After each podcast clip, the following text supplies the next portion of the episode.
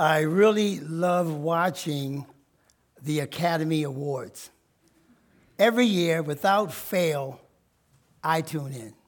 I show up, clicker in hand. It's my favorite show. As a matter of fact, I change my calendar around every year so that I don't miss the Academy Awards. But because you all are so close to me, I'm going to let you in on a little secret. I know you love me, and I know you won't judge me. So, confession time. It really has nothing to do with the awards. My highlight is the red carpet pre show. That's right. The red carpet pre show. That's the highlight. It's the glitz, it's the glamour, it's the style, it's the fashion. And of course, that all important question who are you wearing? Who are you wearing? For as long as I can remember, I've had this liking for fashion and style and design. I've just had this fascination for clothes. I really can't remember exactly when this started, but I do recall between the ages of 9 and 13, my parents would have these grand dress up reunions. The family reunions would be all dress up, and we would invite all the siblings back. There would be dozens and dozens of family friends and neighborhood friends coming by. It was really a big deal. Now, I did want to see my brothers and sisters, but the highlight, the excitement, the anticipation was to see who was wearing what. It was all about who was wearing what. My driveway literally transformed into a runway.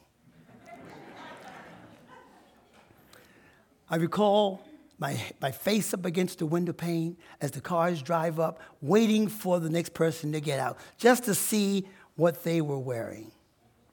And I have to admit, even at nine years old, I had my own sense of what was really cool and what wasn't so cool. Well, my driveway runway was the coolest. I think we all are concerned with clothes. I believe clothes say a lot about a person. We're all familiar with the phrase, dress for success. Most of us, if not all of us, give a measure of attention to what we wear. To some degree, we pay attention to how we look, to what we represent when we get dressed. What we matter, what we wear matters. We're in the third week of our four part series on, grati- on the gratitude change. The first week, Nathan spoke on gratitude and worship. And then he spoke on gratitude and generosity. Today, I'll be speaking on gratitude and love. Gratitude and love. In our text today, Paul is writing to the believers in Colossae about how to dress. The church is a new church. They're learning this new way of life. They're experiencing some conflict among themselves. So Paul writes a letter to encourage them. And he gives them a dress code, a spiritual dress code, a way to dress for life. But more importantly, how to dress for eternal life. Paul lays out a collection of qualities and virtues and characteristics that become our spiritual dress code, our way of life that makes us Jesus followers. And it enables us to live holy lives. You see, holy living is our grateful response to God's love for us. Holy living is our grateful response to God for loving us. There is a dress code to do this. Let's take a look at the scripture. We will start at verse 12. Put on then as God's chosen one, holy and beloved. I just want to stop there for a moment. Before anything, Paul reminds the believers who they are and whose they are. He reminds them that they are God's chosen, holy and beloved. They are chosen of God. Saints, that's our story as well. We are chosen of God. From the beginning of time, we've had the privilege of being chosen by God. It speaks to the decision in the heart and mind of God to save us, to even save us before the creation of time. It also speaks to the free grace that He gave to a helpless people. A helpless people. That's us, saints. We're the helpless people. We're the people who earned God's wrath, but instead, He gave His mercy. You have to think about that for a moment. We earned His wrath, but He gave us His mercy. How should we respond to such an extraordinary gift? How should we respond? Gratefully. As chosen ones, our response is gratefulness. God chose us, and we respond with gratitude. This reminds me of a personal experience. Some time ago, when I was still a student in Pivot, I learned about this amazing choir. It was the Teen Challenge Choir. I got the opportunity to hear them, and they were absolutely magnificent. They, sang, they sang three and four part harmony. It was perfect pitch every time, just simply extraordinary. But even beyond their, their ability to sing, there was something just mysterious about them. They all walked with in great character. They all had posture. They all had walked in humility. They had the spirit of excellence. Yet there was a servant attitude. Even their uniforms had a sense of reverence. I can still see the burgundy and gold style polo shirts. I wanted so badly to join this choir. But the word was, it wasn't easy to get in. I still remember my audition. It was pretty intense. And after I did everything the conductor asked of me, from singing the scales to singing Amazing Grace, at the end of the audition, he turns to me and says, Thank you very much. We'll see you in three days. I'm like, Three days? This was the longest three days of my life. All I could do was imagine myself wearing that burgundy and gold shirt. Three days came and went. I got a call to come to the practice room. When I got to the practice room, he gave me a white envelope. I opened it, and it read, Congratulations, you have been chosen to join the Teen Challenge Choir. And then a few days later, I received my burgundy and gold polo shirt.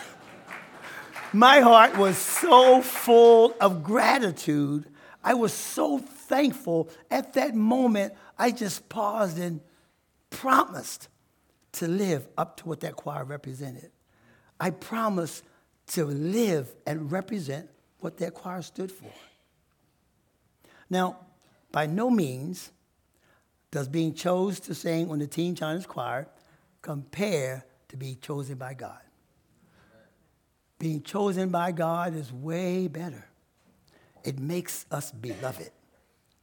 It makes us holy. And our response our response is gratefulness. We respond in a grateful manner. And Paul tells us the dress code that we have to put on to do so. Let's look at verses 12 again, verses 12 through 14. Paul writes, Put on then, as God's chosen ones, holy and beloved, compassionate hearts, kindness, humility, meekness and patience, bearing with one another. And if one has a complaint against another, forgiving each other. As the Lord has forgiven you, so you also must forgive. Paul describes our new wardrobe. He says, Put on then compassionate hearts, kindness, humility, meekness, and patience. In other translations, this reads, put on therefore. He says, put on therefore. The word therefore is one of those unique words in Scripture. It reminds us to remember what came before that verse. So if you still have your Bibles open, let's look together what Paul writes earlier. In verses 5 and 8, Paul lists 10 ways of life that we are to put to death, that we are to put off since we have died in Christ and we've been raised in Christ. Verse 5 reads, Put to death, therefore, what is earthly in you sexual immorality, impurity, passion, evil desire, and covetousness. And in verse 8, he writes, You must put them all away anger, wrath, malice, slander, and obscene talk from your mouth. So here, Paul has listed the things that we are to put off. So in our text, he tells us now the things we should therefore put on. Therefore, put on compassionate hearts, kindness, humility, meekness, and patience. Saints, we've put off the old self having died in Christ, and now we put on the new self having been raised in Christ. Compassionate hearts, kindness, humility, meekness, and patience. It's taking off the past life and putting on the new life. Baptism is symbolic of this very declaration, taking off the old and putting on the new. I read that in the early church, baptism candidates would tear off their old clothes before they went into the water. And then they were dressed in new white robes when they came out of the water. This was to signify an entirely new way of living. My baptism at Pivot was somewhat similar.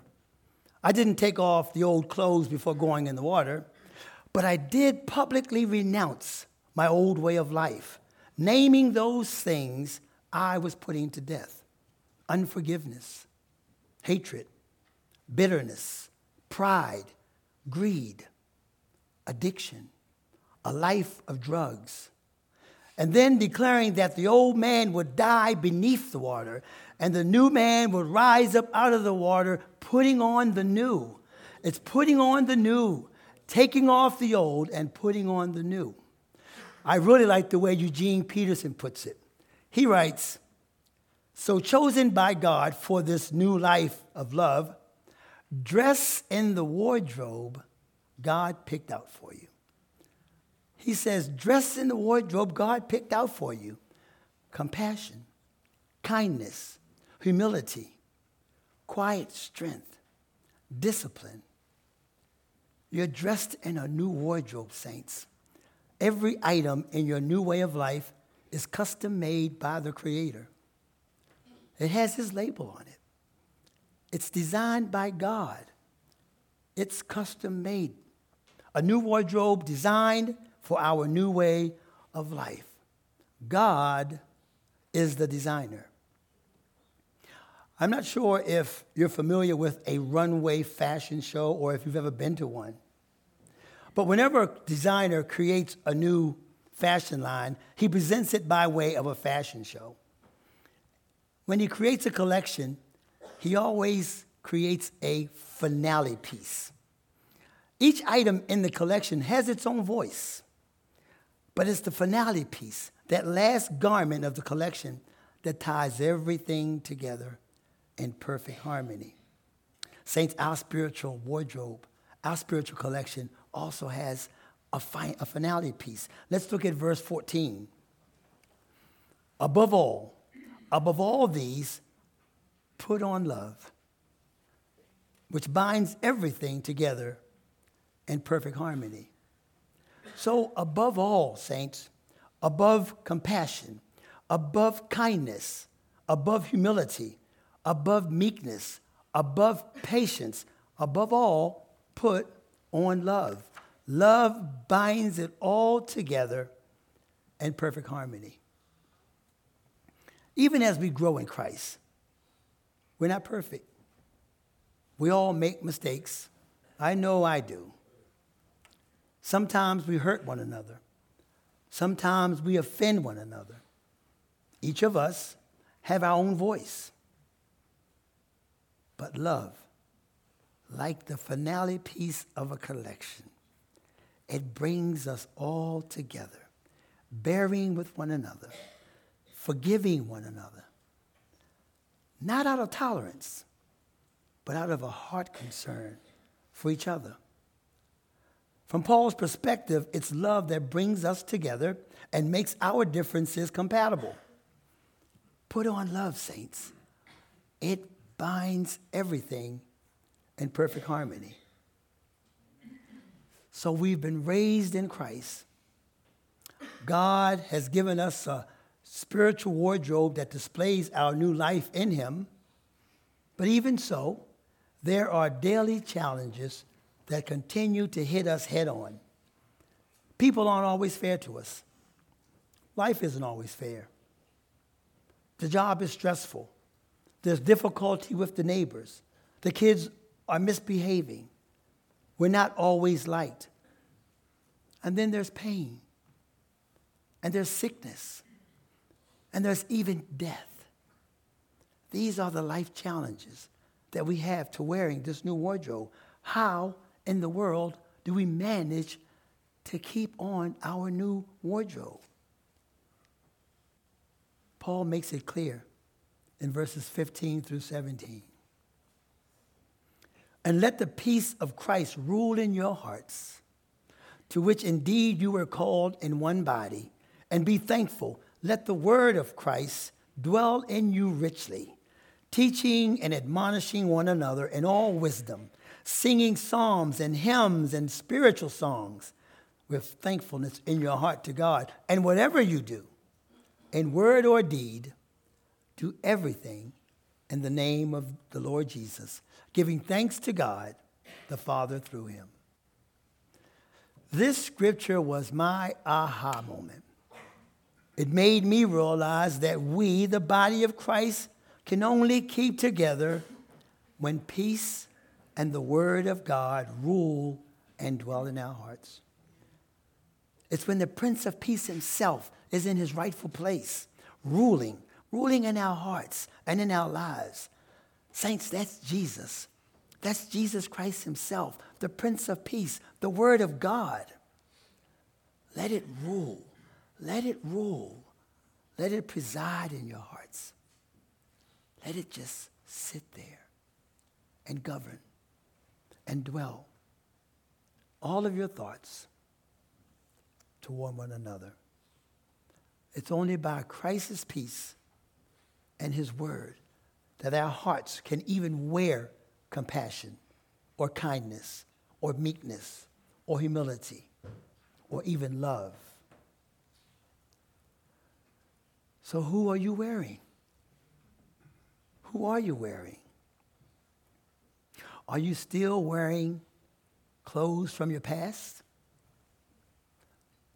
Or have you put on the old, or have you put off the old and put on the new? Maybe we find ourselves changing between wardrobes. When we're here or we're in, in any other Christ like setting, it's really easy to wear the Christ collection. but on the job, where there's an unfair boss, or there's a coworker we can't get along with, or that promotion you missed, or the bonus wasn't enough, becomes a little more difficult. So we hold on to a few of the garments from our previous wardrobe resentment, anger, unforgiveness, hatred. It's very tempting to hold on to these items from the old life, simply to deal with life itself. But Paul says when we put on the new wardrobe that God has picked out for us, we have to do some spring cleaning. We have to get rid of the old. Even once a year, I go through my wardrobe at home I get rid of the things I no longer desire to wear. And that's what Paul telling us to do. In, ver- in verse 8 of the chapter, he says, But now we must get rid of them all. And he's telling us to do some spiritual spring cleaning, getting rid of the old life, putting off the old and putting on the wardrobe that God picked out for you. It's His original design, and it's custom made, and it has His label. It has His label, saints. His label? His label is the cross. The cross of Jesus. It's a one of a kind label. Christ died on the cross so that we may have life and have it more abundantly. And his label makes that possible. He too changed his clothes to make it so. He wore a brilliant robe of righteousness. And he changed it for a robe of sin and shame. Our sin and shame. Our sin and shame. All so that we may have new life and that he may dwell in our hearts forever. Saints, remember his label. It's definitely a one of a kind. By the way, who are you wearing? Amen.